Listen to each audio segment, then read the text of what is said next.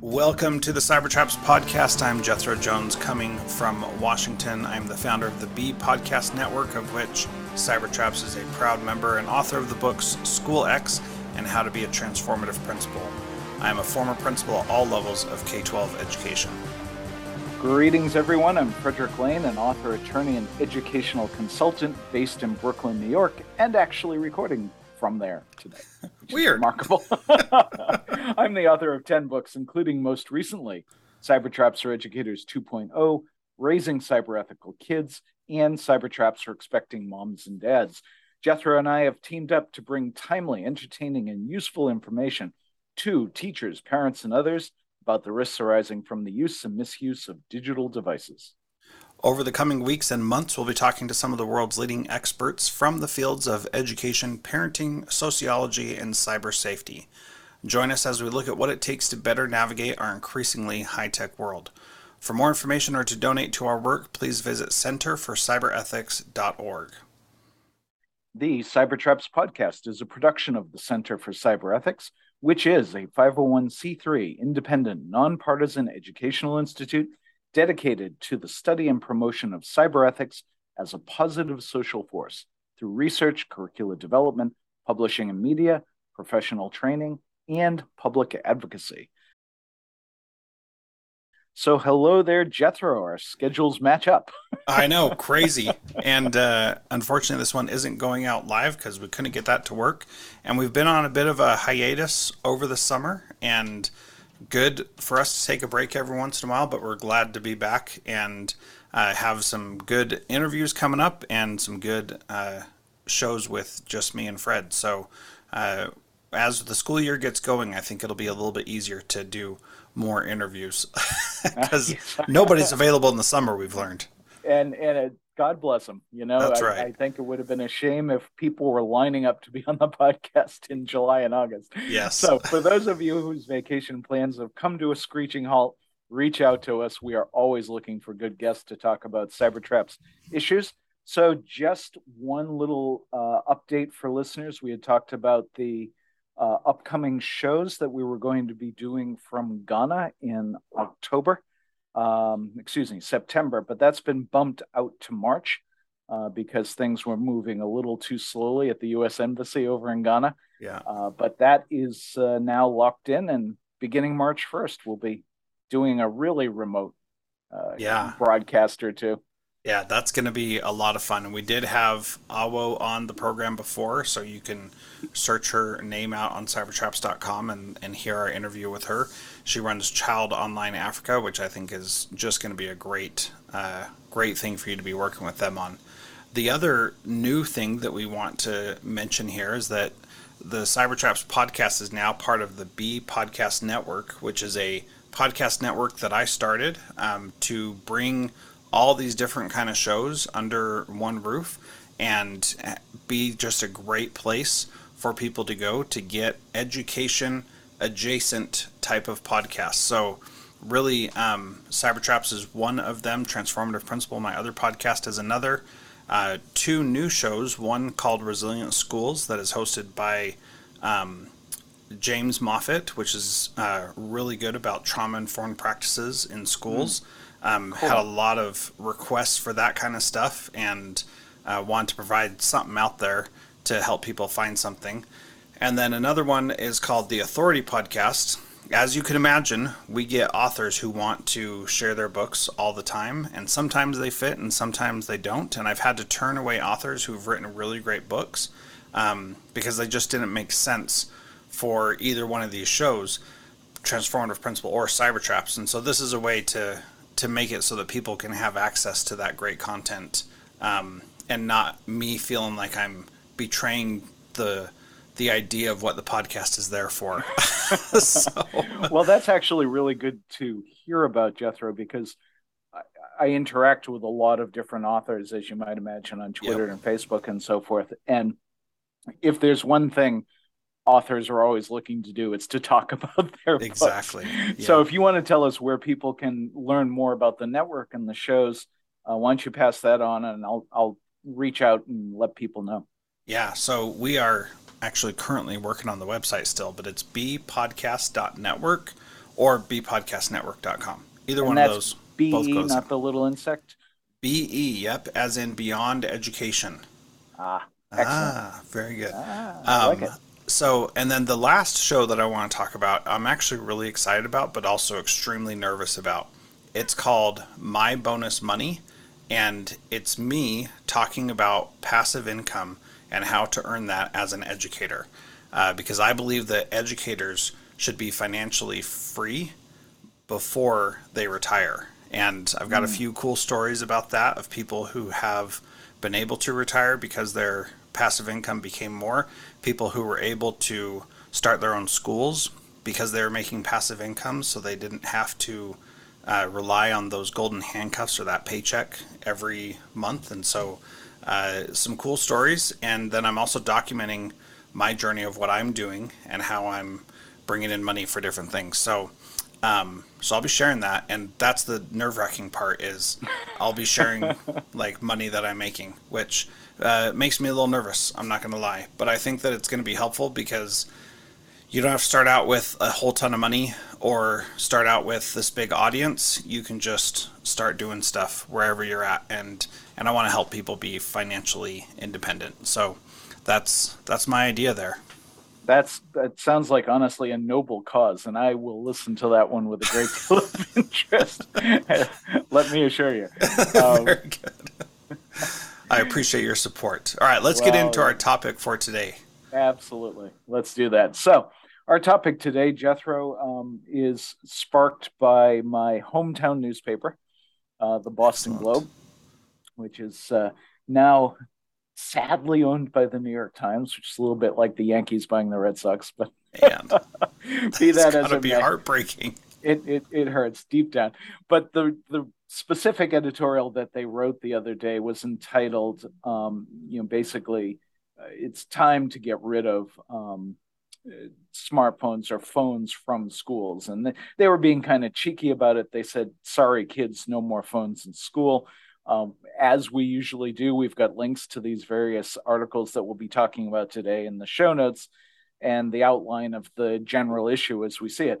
Uh, for those of you who have been following the Cybertraps podcast for a while, we did a version of this back in episode 90 in November of 2021, and it seemed like a good time to update this for a couple of different reasons. It seems like there's more interest now in limitations on phones in schools than there were even a year ago, than there was even a year ago. And people are looking at the impact of the pandemic a little bit differently now you know in terms of the amount of screen time the amount of isolation that kids have experienced and so forth so i think schools are getting more skeptical about the use Mhm. of phones um, so anyway just a couple of things to kind of frame the conversation in doing the research for this particular episode it's absolutely clear that this is a global issue uh, there are articles from you know the UK, from Australia, from Canada, uh, obviously across the United States. Um, we're dealing now with a class of high school freshmen, and this is the thing that really Oh, blows me away. yeah. So the kids going into the 2022-2023 school year were all born after the iPhone was introduced. So their perspective on the world and their use of technology completely different even than their older siblings. And I guess this is a question I really have for you, Jethro, you know, since you talk with educators every single day. To what extent would this movement reflect a de-emph- de-emphasizing of screens in the classroom in general? Or would you say that it's just as powerful as it was? Uh, to be honest, I don't think that this de-emphasizes a focus on screens in in school at all. I think what we're seeing here is that because of the pandemic, pandemic, everybody has a device. Therefore, you don't need to bring your phone anymore. Before, your phone had some justification because teachers were using it to do things in class, and this I don't want to get too off track, but I'll say briefly, and then we can we can come back to it another day. But this brings up the idea of how much do you use your personal devices for things that are not personal, and and the blurring of the lines between personal and business or school, and if you are on the school's network, you should have no expectation of privacy on your own personal phone. And if you are not using your phone at all, then you know using the school's devices, you're not going to have any um, privacy either. So I think that it's it's an interesting thing to talk about and think about where those lines are and and whether or not you mm. uh, you know I would think that from a I, I see real justification for schools to say you can't bring your phone or you can bring it but it stays put away you don't use it at all because we give you all the tools that you need to do it and and I think that there's a lot right now there's a lot of support for that. And in my schools I could never do that because teach one teacher would say I'm kids are using their phones for this and another teacher would say kids aren't allowed to use their phones at all. And you know even if we had a rule that no phones are allowed teachers who want to let their kids use phones are still going to let their kids use phones. Well this is one of the things that that comes up i mean i i agree with you by the way putting a a pin in the idea of yeah. you know what are the boundaries of device usage on the school campus particularly for educators would be you know a really great topic for us to dig into but in terms of looking at the potential objections and concerns about phone bans one of the things that popped up really pretty closely to the top was this idea that it's almost impossible to enforce a complete ban like you're describing yeah it it really is and you're not gonna you're not gonna go dig phones out of kids' pockets um, as a principal or as a teacher, and it is nearly impossible to enforce. So the and and and why I'm saying I think there's more justification for it now is because there's like I said there's less need for you to use your own thing and the tools are all provided there. And to be honest, um, the kids they're doing all the same things on the devices that the school provides also. So in right, they're using their Gmail or Microsoft accounts to to chat with each other and uh, and do you know whatever whatever they would need to do anyway. So uh, mm-hmm. they're commenting in Google Docs as a way to have a conversation with people. Like kids are going to find a way to connect with each other and you know it used to be just passing notes and now it's one of 700 different apps they could use to connect with each other. Well, and I think that's a low estimate. And, you know, actually, yeah. you, are referencing of passing notes actually gives me kind of a shiver looking back my school. I know, I don't know exactly why, but I'm sure there's a story in there somewhere.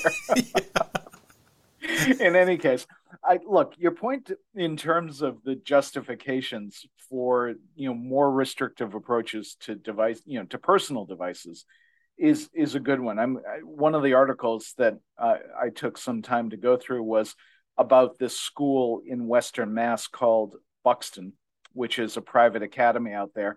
And they're really talking about the fact that they can do a more restrictive approach. In fact, they in fact are doing a full ban but the the reason they can get away with that is in fact exactly what you said. All of the kids have laptops or tablets or what have you.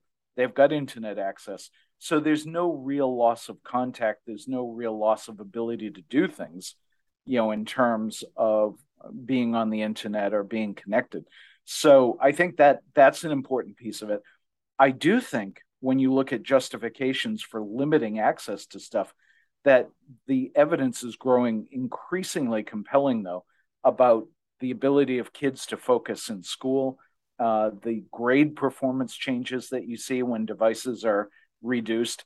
Uh, you know, I just I, I, knowing myself as a writer how important it is to turn off notifications mm-hmm. in order to get anything done. And look, you cranked through a fairly good sized manuscript last fall. You know, I can't imagine you did that with your smartphone beeping at you. No, in fact, I I almost never have notifications on, and I have my focus set that during the workday I don't have notifications. And to be honest, I've missed a lot of things because I've been focused on working and haven't mm. seen text messages come through. And and that, but that's by design. I want to not be distracted because when I'm doing something, I want to be able to be focused and get that thing done.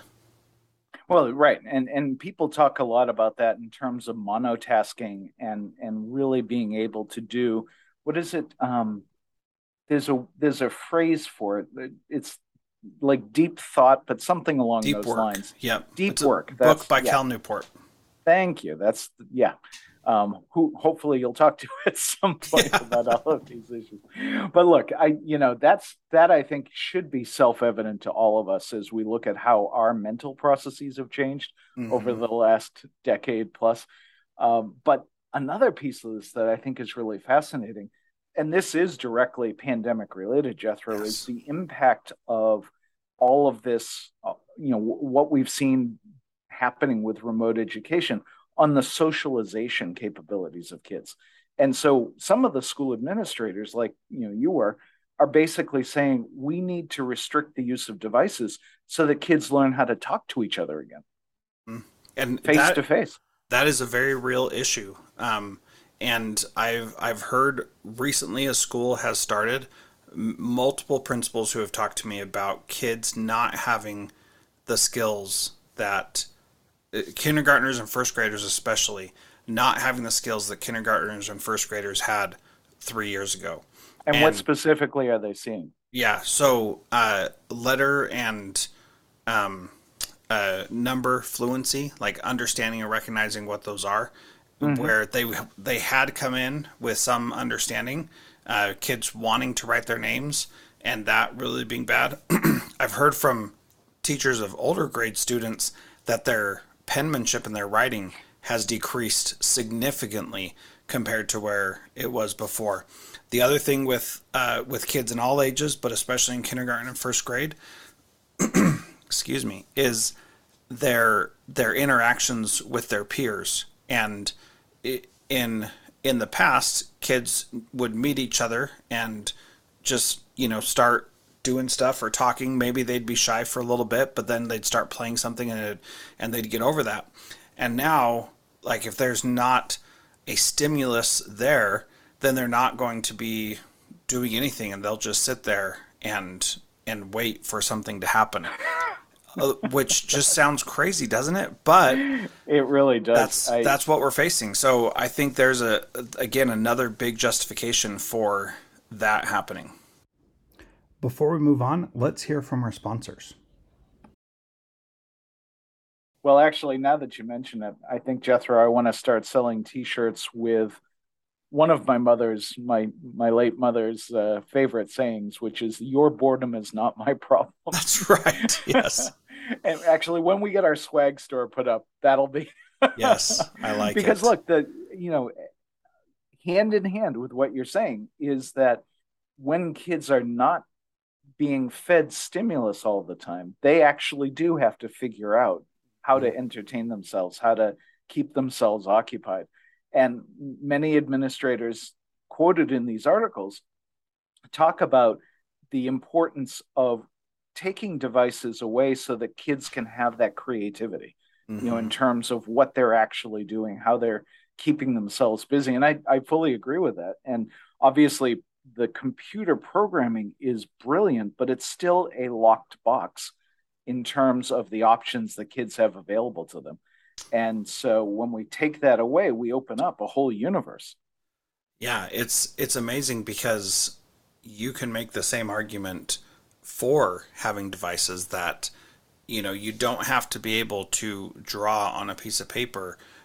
Anything can be your canvas when you have a device, hmm. and and while that is that is true, um, you have to learn how to do that first, and like and it comes back to those same things that we're talking about of focus of being able to control yourself all that kind of stuff. And uh, you put a quote here uh, from john kalapos a buxton history teacher and tech committee chair who says i think great ideas come from boredom. And there's some real truth to that. And it is very difficult to be bored because every time we're bored we pull out our phones and, and go to whatever our thing is that makes us less bored and I regularly run these little experiments on myself, um, where I take off apps that are that are I'm devoting a lot of time to on my device in a way to help me use it better. So right now I don't have uh, any social media on my phone except for the BeReal app. Have you done that one yet? No, I've Okay. heard about it, but I haven't So- done, I haven't done it yet. All right. So So, talk about that. yeah, so what I like about that one is that that is a small group of people that you are friends with that you share what's going on in your life at that moment. And you get a push notification that I never see, by the way, because my notifications are off. So I pretty much always post late.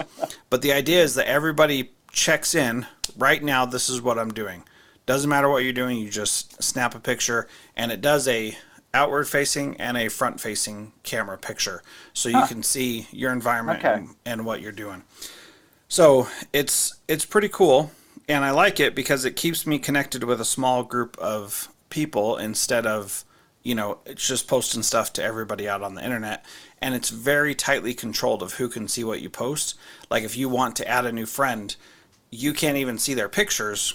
You just see their name and the the profile picture they chose to share and that's it. And so i like that idea of being really simple and focused.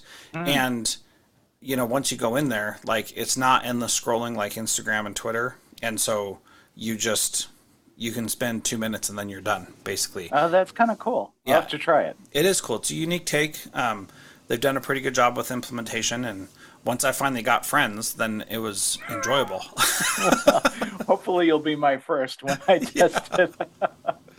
well, there's that interesting. Um, there's that interesting app recommendation. I think in terms of our presentation today, though, in our discussion. no, sorry i always No, go off, right. off topic That's quite all right. In terms of res- of of restraining kid use of um, phones or devices within the school, you know, people may be interested in the approaches that different schools have done. Now, obviously, just a flat blanket, do not bring your device onto campus is Yeah. in some ways the in, the easiest to announce, probably less easy to enforce for the reasons you talked about. yeah Um, some schools have had success with a partial ban, you know, in which they, you know, I guess it's a little bit like some kind of drug dependency. They, you know, kind of ease the kids off a little bit by saying you can look at your phone when you're walking between classes or at lunchtime or something like that. One of the companies that is having tremendous success in the school space right now is a company called Yondr, Y O N D R, because again, we don't use all our vowels anymore. yeah Anyway, so not needed try I, why they would kind of align themselves with Grindr, I have absolutely no idea. But be that as it may, Yondr is um, a uh, what? a- What's the what's the cage? It's a Faraday bag. So Uh-huh. basically, the idea is that it blocks radio transmissions, which means the phones can't get any messages, can't make calls, etc. It was originally started as a way to make concerts more enjoyable and to minimize the chances of bootleg music being done and stuff like that. So the idea basically is that when you walk into a venue, you're handed a pouch with a magnetic lock and you put your device in the pouch and then lock it. And then when you leave the venue, you hold the pouch up to a unlocking magnet Mhm. and you can pull your device out. So they have been selling like hotcakes to schools. And it's, you know, not tremendously cheap. It was I think the implementation is somewhere on the order of, you know, 3000, but then there's a yearly charge because Yeah. then you need the hardware for the locking, unlocking, so on and so forth. Advantages from the kids' perspective is that they can hold on to these pouches. They can even personalize them if they want. Um, they know where their device is. So they prefer that to situations where, you know, the administration, for instance, wants you to drop off your device at the start of the day, that kind of thing. Um, and and let me just talk about Yeah. that real quick because this is a really important thing. There, I I don't have the studies cited, but that the they've done studies that show that just having your phone um, next to you makes you want to check it, but also having your phone away from you gives anxiety to people that they don't know where their phone is and it's missing. And this Right. is interesting because you know Yeah. that my my kids don't have um, smartphones, uh, but they do have uh, like iPads and iPod touches and stuff. and um and my daughter who's 16 like if anybody leaves their phone somewhere she like brings it to them so they have it because she she thinks it's bad to be without your phone and mm. and so she just takes it everywhere she goes and you know as as my second daughter is entering high school we're thinking like should we give her a cell phone because she's mm. doing sports and out with friends and stuff and we want to be able to get in touch with her and it has been difficult to not be able to get in touch with her this summer, for example. And, you know, sometimes there's miscommunication about picking up and dropping off. And I'm saying this because those having something like a Yondr bag where the phone is still with you, um, but if your parents do need to get in touch with you during the day, that eliminates that opportunity, right? And that's one of the big reasons that parents say they don't want phones banned is so they can get in touch with their kids whenever they want. Right. And eh, and that's so, a real issue too. It would absolutely is. And when you look at the school security issues and when you look at some of the threats that appear, I mean, the stories are absolutely heart wrenching where you've got kids calling from under a desk or a closet or something like yeah. that. But you know, that's irreplaceable for a parent in terms of knowing that their child is safe a solution to consider, which I, I include in the show notes just because I thought it was really interesting, is this uh, quote unquote light phone, L I G H T, yeah. which is, I, I hate to use the term because it's, it's a pretty sophisticated piece of electronics, but it's actually in the category of quote unquote dumb phones because it doesn't have you know social media apps. It doesn't have a lot of the distractions a lot of the gaming and so forth but it's a phone that uses an e-ink screen very much like a kindle. And you can make calls you can get text messages you can do all of the basic communication stuff. You can store music and listen to music um, et cetera and so forth.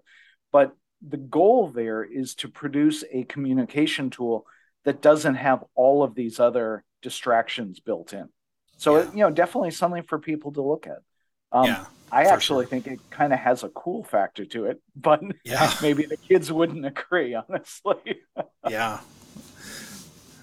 Um, I think the other thing there is um, that's really challenging is that the adults in the building model yes. good behavior by following the the rules about it as well. And this is the other part that I didn't talk about before that made it virtually impossible. That teachers are on their phones as well. And you know this this goes back to an employer employee kind of situation of what is appropriate and should you be should you be on your phone while you're at work?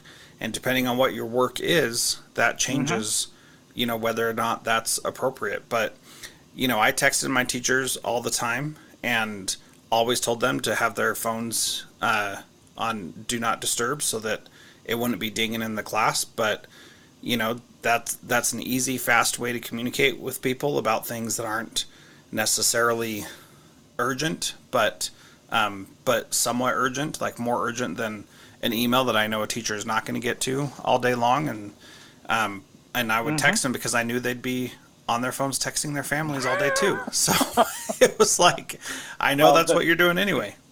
Well i i couldn't agree more about the role model thing. And you know as we were emerging into the mobile device era you know i my kids and i certainly had some back and forth about exactly that mm-hmm. and survey after survey shows that kids are really bothered when their parents are not communicative or seem to be ignoring them because they're using their devices yeah. and i'm sure the the same thing is true for uh, kids in the classroom you really want your teacher's attention and as i wrote about in Cybertraps for Educators there's some real dangers that can pop up in a classroom if teachers are not being observant or not paying attention to what's for, going on. So for sure. We're happy to have people read that book and see the examples. You know, in all of this, Jethro, I want to just toss out this funny story that I saw uh, online at one point that when administrators and educators are putting together their policies on how to deal with these things, you do have to think through the potential consequences of whatever rule it is you select.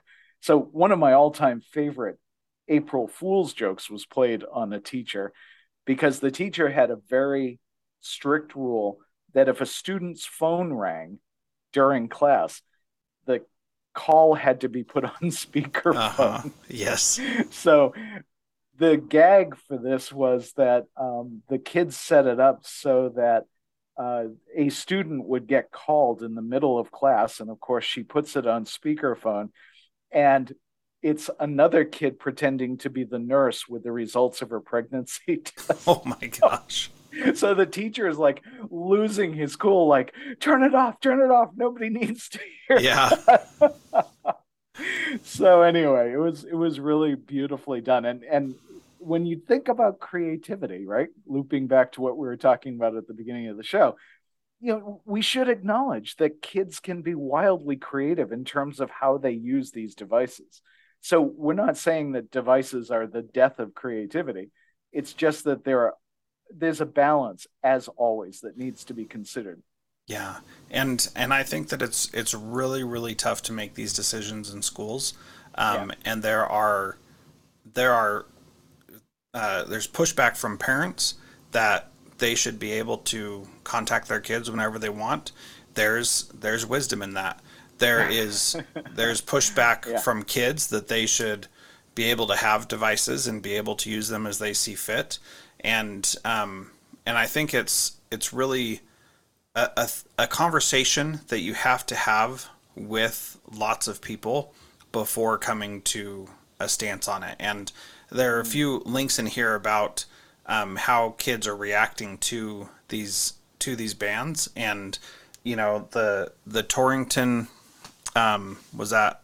That's um, in Connecticut, Torrington High School. Yeah. Yeah. So they pulled the fire alarms because they didn't want to um, to to protest basically having this ban put in place, which you know that's that's not a good way to protest kids. But at the same time, it sure gets attention and and you know that's that's a big part of protesting as well. And it's it's challenging to figure this out. And i don't think that there's a i don't think any blanket statement is going to be the right choice. Even uh, bill de blasio um, I'm, I'm sorry I, I, set that up wrong. Uh, if a if a school district made a blanket decision for the whole district or um, or something like that then that would be really challenging because there are different circumstances that that would contribute to that making it very difficult. No, absolutely true. And you know, I think that as you know, having I mean, you've administered at all grade levels, and yes. you're not going to have necessarily the same policy for every grade level. I mean, you would want kids in, you know, fifth grade, presumably, to have a different set of rules than some kid who's a junior or senior in high school. Mm-hmm and you know i think we have to acknowledge as adults and as administrators that one of the consequences of the internet is the degree of sophistication that mm-hmm. the kids have you know because they have access to all this information and and all of the various social media things they're i think they've matured faster certainly than i recall uh, doing when i was younger and they i you know electronics really changes the playing field. And so the conversations you're going to have with these kids are going to be very different. You know mm-hmm. that the, the kids are going to have very good arguments for why they should be allowed to do x y and z. And you're absolutely right. Those conversations should be had with them because now they've got a real stake in what's going on. Yeah totally. They do. Um, and and they can articulate that as well. And i think the um, the other thing here is that there's there's a pressure on schools to also provide a way to deal with these things that are addictive that um, that they really have very little control over. Social media apps and phones and games are designed to be addictive, and you want to be in there all the time. And that's that's putting a lot of pressure on schools to have a a plan for dealing with kids who, you know, can't help but look at TikTok uh, all day long and then do it all night as well. And there really has to be a collaboration between parents and students about how to make that actually work and be effective because it, you can't you're not going to be able to overcome that if the kid has the phone in their room and they're watching TikTok till three in the morning and falling asleep and looking at it and oh, all that. It's just not yeah. gonna. The school's not going to be able to overcome that. Well, and I can't tell you how many issues you're touching upon, Jethro, when you talk about that, because you know the stud, study after study shows the impact of not enough sleep on kids you know the the physical changes that arise from using devices all the time. And we haven't even touched upon all of the data we're funneling to china yeah. through tiktok. So that's another whole topic for us to discuss. Look i think that um, with respect to all of these issues that we're talking about today the key really is the amount of conversation and the amount of collaboration a school can build with the rest of the community because the school may be a starting place for these policies because they have a very specific pedagogical goal mm-hmm. that they need to accomplish but that goal has to be supported by the other players in the community as yeah. you're saying the parents right yep. i mean and quick shout out to raising cyber ethical kids which is you know a wonderful way to talk about these things with your kids and with the people in your schools. Yeah absolutely. And and go search for that on amazon. We've got an audio course that's different than an audiobook where we talk through that whole thing that you can definitely get as well. And and i just think in closing here uh, we need to whatever we end up deciding if one side decides it uh, without the other in communication, then there's going to be a problem. So districts have to talk to uh, to staff and teachers at schools. They've got to talk to parents. They've got to talk to students. And I believe we can come to an agreement about how to do it well, but it's going to have to involve all of the interested parties to be able to figure that out. And you know, any one group saying this this is what we're going to do is just not going to work as we've seen, by the way, with parents buying their kids' phones, not thinking about what it's going to do to the school. Just saying. well, that is actually a brilliant place to wrap up this particular episode of the Cybertraps yeah. podcast. Come on, people, talk to each other. That is all we ask. Yep. Fantastic. Well, that wraps up this episode of the Cybertraps podcast. In the coming weeks, we will continue our coverage of emerging trends in a variety of areas including digital misconduct, cyber safety, cybersecurity, privacy, and the challenges of high tech parenting. Along the way, we'll talk to a growing collection of international experts who are helping us to understand the risks and the rewards of digital technology. You can find the Cybertraps podcast on all of your favorite podcast apps. We hope that you'll share the show with your friends and colleagues and reach out to us if you have guest suggestions, topic suggestions, or just questions. You can also see the other shows on the Be Podcast Network at bepodcastnetwork.com. And if you'd like to follow us on Twitter, I'm at Jethro Jones and Fred is at Cybertraps. And if you're still listening, you must have loved this show. And if that's the case, please leave us a five star rating. And we look forward to seeing you next time on the Cybertraps podcast.